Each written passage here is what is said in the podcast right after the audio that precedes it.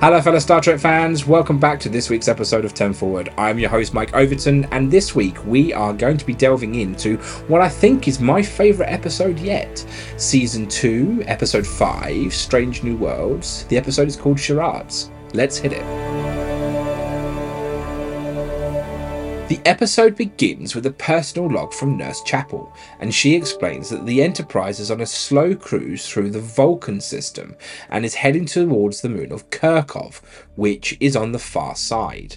Now, it's believed that the moon of Kirkov houses some significant archaeological findings. Nurse Chapel and Mr. Spock, who are both aboard the ship, are consciously avoiding each other, creating a tension between them. Spock is also preoccupied with his Vulcan engagement ritual preparations, while Nurse Chapel is preparing for an interview on Vulcan. During a shuttle flyby of the Kerkovian moon, an anomaly ensnares the shuttle, causing Mr. Spock to now transform into a full human being due to the actions of the energy based Kerkovians. They mistakenly remove Spock's Vulcan DNA, leaving him unable to behave like a traditional Vulcan.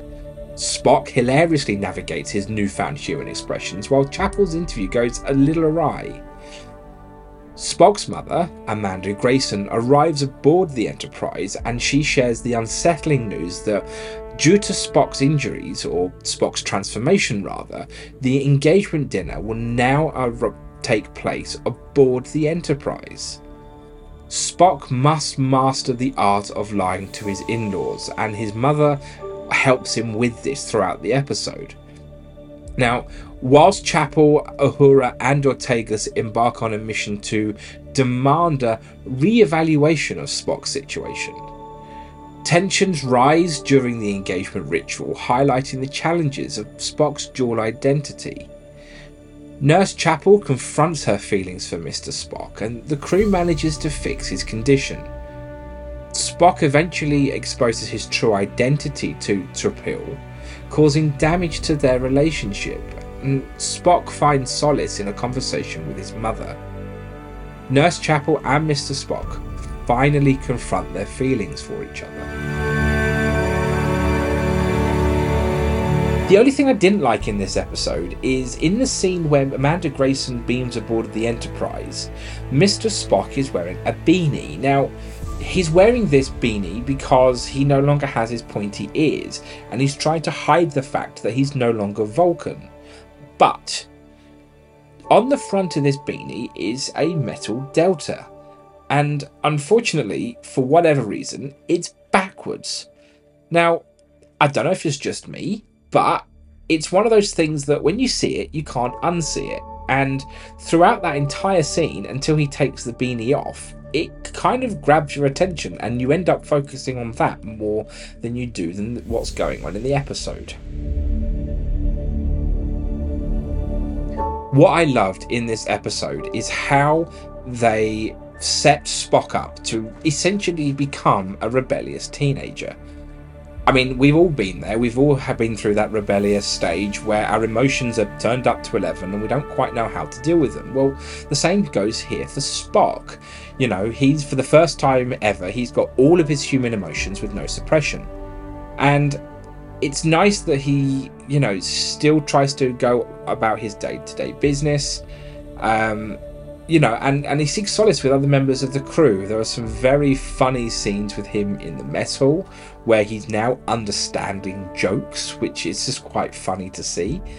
Um, and it's also nice to see Amanda Grayson back again as well. Other parts of this episode that I quite enjoyed were the the, the kind of steps that Spock has to take to, to learn to lie and how he goes about doing that. It kind of you know, sets home that he is partially human and that, you know, even though he's lost his Vulcan DNA, he still has to come to terms with that and what that means for him.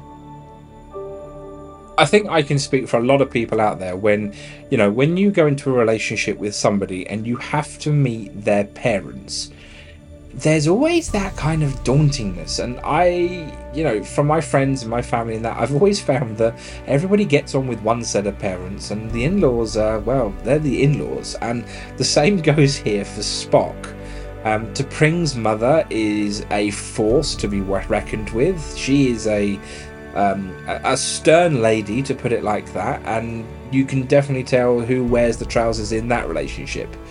Um, it was nice that eventually that she does kind of approve of Spock at the end of the ritual for him to throw a very small spanner in the works and prove the point that he's human by taking his ears off.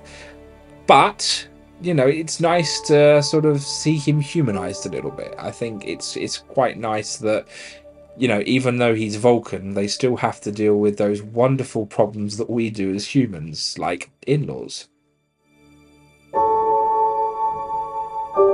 Charades presents a delightful blend of fast romantic comedy and maybe the opening chapter to a highly passionate love story. Who knows? But we do know that this has unexpectedly brought Spock and Nurse Chapel closer together.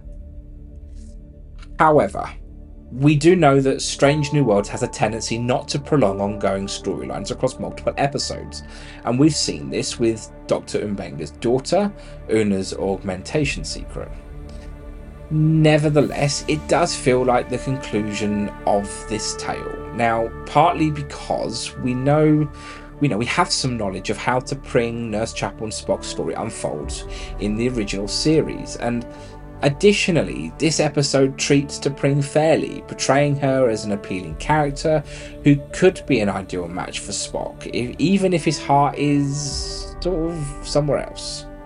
All in all, it's a great episode. I thoroughly enjoyed it. I think you will too. And so far, I think it's got to be my favourite one of the season. We do have five more left to go, and I can't wait to see what's in store for the rest of the crew of the Enterprise, especially when we're getting very close to some very special episodes. Thanks very much, folks, for tuning in to this week's episode of 10 Forward.